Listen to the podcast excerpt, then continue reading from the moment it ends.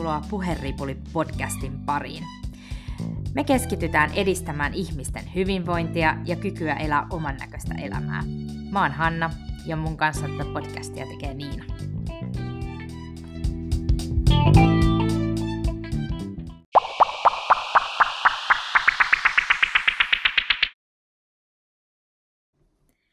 Ja tänään meidän podcastin aiheena on luovuus.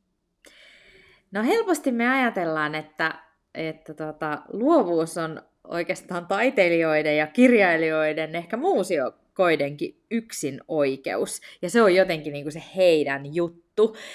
Äh, kuinka harvoin sitten ajatellaankaan siitä, että luovuushan itse asiassa liittyy ihan jokaisen meidän elämään. Se ei ole vaan tutkijoiden ja kehittäjien ö, yksin oikeus. Ja se ei ole mitään sellaista, jonka nämä keksijät ja tutkijat ja muusikot ja kirjailijat olisi saanut niin kuin DNAssa tai, tai syntymä lahjanaan, vaan itse asiassa luovuus on meissä kaikissa. Meillä on se piirre. Ja meillä on kaikilla sitä kykyä siihen luovaan ajatteluun, ja mä uskon itse asiassa, että ihan jokainen meistä käyttääkin luovuutta aika paljon siinä arjessaan. Sitä harvoin tulee itse ajatelleeksi, että onpas, onpas mä nyt luova, kun mä niin kuin mietin näitä. Mutta tuleeko sulla Niina esiin jotain arjen tilannetta, missä sä olisit saanut itse kiinni siitä, että jaa, mä olen luova? No, mähän olen luova. tota, joo, no, mun mielestä luovuus on vähän sama asia kuin kekseliäs. Totta. Ja tota, tässä on siis, äh, mä oon samaa mieltä, että kaikki on oikeasti luovia. Esimerkkinä siis ihan ihan yksinkertainen asia, että tilankäyttö kotona tai töissä, miten sä asetat sun lautaset ja haarukat ja mukit tonne kaappiin ja sä keksit lisätilaa, jos ei näin ole. Sä laitat lisää kaappeja ja keksit jotain muita luovia ratkaisuja mm. tähän. Ja sama myös niin kuin töissä. Et siellä on monesti tullut semmoinen vasta, että tulee uusi tuote, mikä pitäisi ottaa hyllyyn niin sitten siitä yhtäkkiä lähteekin luovimaan ja siellä se sitten on.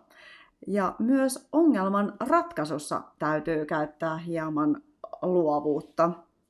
Monesti työpaikalla esimiehet on oikeasti luovia, koska niille annetaan mahdollisuus siihen. Työntekijät taas on toki luovia, mutta heille ei välttämättä anneta samalla tavalla siihen mahdollisuutta. Niin, se ehkä se heidän siinä työssä öö, toteuttama luovuus, niin se on rajatumpaa kuin sitten jos ajatellaan esihenkilöiden luovuutta, miten voidaan, voidaan tota, tehdä eri tavalla ja toteuttaa asioita. Mä muistan tuohon arjen luovuuteen oman esimerkin silloin, kun lapset oli siinä iässä, että he harrastivat kumpikin niin kuin omaa harrastustaan. Ja Täytyy sanoa, että ne, välillä ne arkiillat oli näin niin kuin paperilla katsottuna aika kaoottisia, kun pohdin, että miten mä saan yhden tuonne, toisen tuonne, haettua sen ensimmäisen sieltä, missä se on, käytyä kaupassa, ehkä tehtyä jotain muutakin, ja niin, että kaikki aikataulut pitää. Ja itse asiassa siitä tuli aika makeakin fiilis, kun sitten sen sen jotenkin sen ruletin sai pyörimään niin, että ei kauheasti myöhästynyt mistään ja, ja löyti keinoja ruuhkassakin niin kuin päästä ajoissa perille. Eli sitä ajankäytön luovuutta no, sitä. tulee just tässä. Tässä tosiaankin jo kuulostaa aika haasteelliselta, mutta nyt toivottavasti on ainakin tuo osa hieman helpottanut, kun olet luovinut lapsellesi menopelin. Kyllä, kyllä. Se, se, todella, se todella helpottaa, helpottaa sitä. Ja sitten mä mietin niin kuin luovuutta vielä siinäkin mielessä, että, että joku ehkä niin kuin, äh, kuukauden päivä voi olla sellainen, että katsoo, että tilillä on tietty määrä rahaa ja, ja se pitäisi saada riittämään niihin menoihin, niin kyllähän siinäkin tarvitaan luovaa ajattelua, että, että keksii keinoja, että mitä voi tehdä tai siirtää ja, ja muuta. Että oikeastaan se luovuus on aika paljonkin meidän arjessa läsnä. Näin on.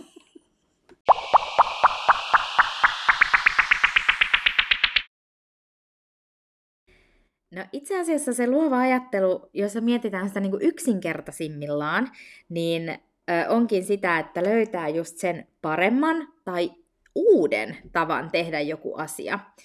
Ja mä oon miettinyt monesti sitä, että mitä se vaatii se luova ajattelu toteutuakseen, niin oikeastaan ensimmäinen askel voisi olla se, että me uskotaan siihen onnistumisen mahdollisuuteen.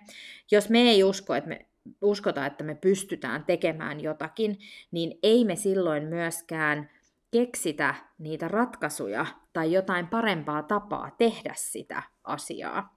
Mutta kun me uskotaan onnistumiseen, niin me vapautetaan meidän mieli keksimään niitä parempia ratkaisuja ja luovia ideoita. Ja mä uskon, että usko onkin juuri sen luovan ajattelun perusta.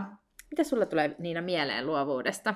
Tota, itse asiassa, kun sanoit tuossa alkuun, että yksinkertaisesti luovuus on, on jotain ja niin poispäin, yksinkertaisesta luovuudesta, kun aloit puhumaan, niin mulle tuli ihan, ihan ensimmäisenä mieleen siinä pieni lapsi, kenellä on maalatut sormet, ja, mm-hmm. ja tämä lapsi haluaa laittaa ne maalatut sormet tähän paperiin ja alkaa maalaamaan niillä, Kyllä. ja yrittää saada luovasti heti kaikkea siinä taiteiltua.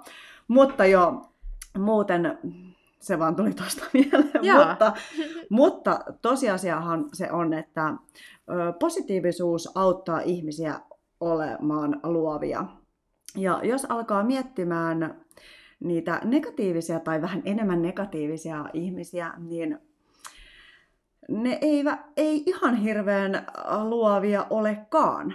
Että luova haluaa tehdä muutoksia ja kehittyä. Eli tämä positiivisuus saa oikeasti aikaan myös näitä muutoksia ja kehitystä tämän luovuuden ansiosta. Ja voisiko se jotenkin myös liittyä siihen, että että silloin kun me ollaan positiivisessa mielentilassa ja me nähdään mahdollisuuksia, niin meidän aivojen eri osat ö, tekevät yhteistyötä keskenään. Silloin, jos me ollaan tämmöisessä negatiivisessa ö, mielentilassa, me ollaan peloissamme tai, tai suutuksissamme tai näin, niin silloin se yhteistyö aivojen eri osien välillä ei olekaan niin hyvää ja se ei, ei sitten ruokikaan sitä luovuutta ja sitä ongelmanratkaisua. Totta. Toi on muuten ihan, just kun sanoit tuosta, kun ollaan peloissaan, niin mulle mm. tulee saman tien mieleen siitä, että jos on joku pieni paniikki tai täytyy saada joku tehtyä tosi nopeasti, vaikka koulussa piti saada koe tehtyä. Mm. Siinä tuli semmoinen pieni paniikki tai pelko, ja sulla saman tien tyhjeni ajatukset Totta. saman tien siinä.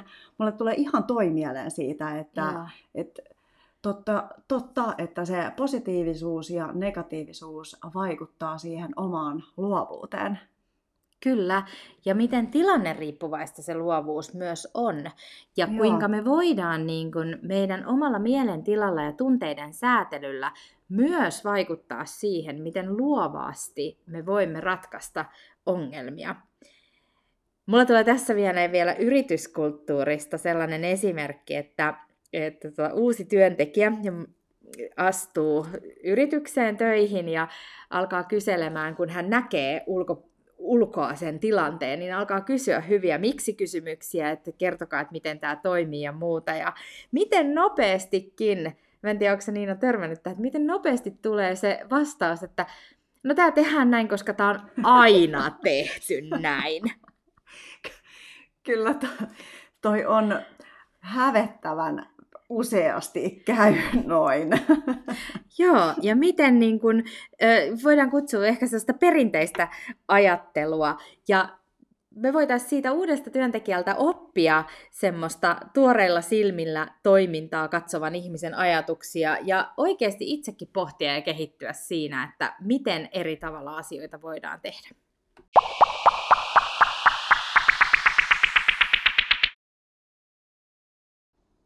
No luovan ajattelun voi oppia eri tilanteissa. Tai siis luovaa ajattelua pystyy opettelemaan.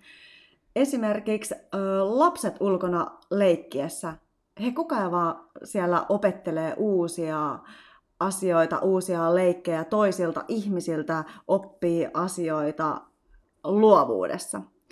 Mä oon itse yrittänyt tässä keksiä luovan tavan opetella pänttäämään. Eli tota, opetella asioita kouluttautumaan. Että jokaisella ihmisellä on oma tapa oppia asioita. Ja nyt mä oon, mä oon tullut tämmöiseen tulokseen tässä mun kokeilussa, tässä mun luovuudessa. Ihmiskokeessa. joo, joo. Että mä oon yrittänyt, tai on lukenut tekstiä, mitä olen halunnut opetella, mutta mä olen lukenut sen ääneen sanelimeen. Mm-hmm. Ja joka työmatka, kun mä menen töihin tai tuun töistä pois, mulla on noin ehkä 15-20 minuutin työmatka, niin mä kuuntelen sitä mun omaa sepustusta, mitä mä oon just lukenut siitä jostakin kirjasta. Et ensinnäkin, kun lukee ääneen, se saattaa niin kun, opettaa sulle itsellesi enemmän asioita, koska silloin sun päähän ei välttämättä mahdu niin paljon muita ajatuksia.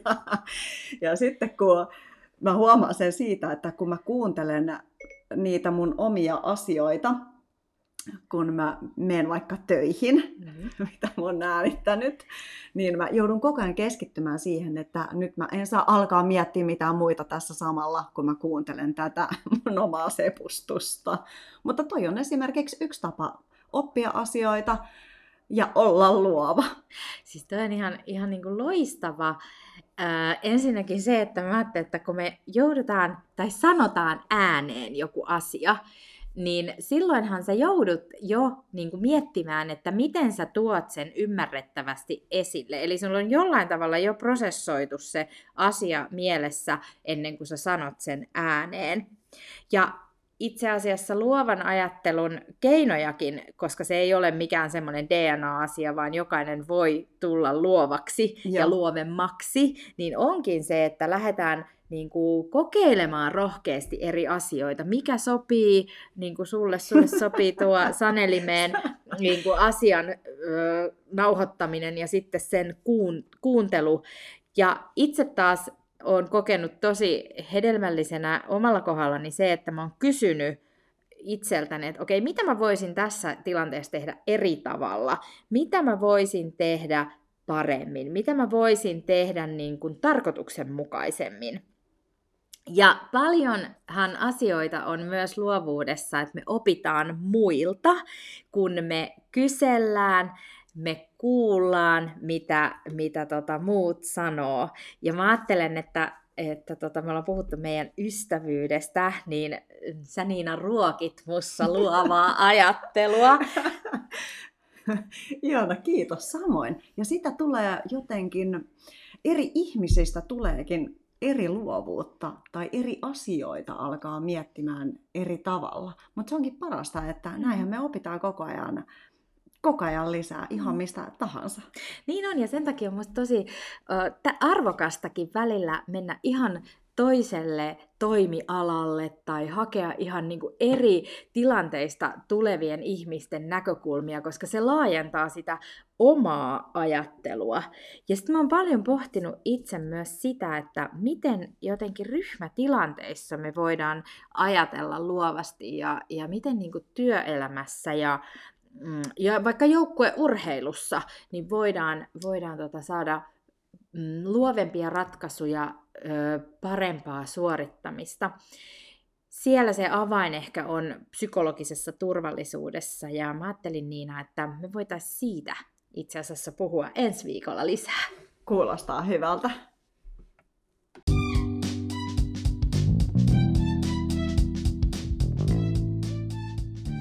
Kiitos kuuntelijoille. Seuraavassa podcastissa meillä on aiheena psykologinen turvallisuus. Menestystä itsensä johtamiseen ja oman näköiseen elämään. Pysykää kuulolla. Moi moi!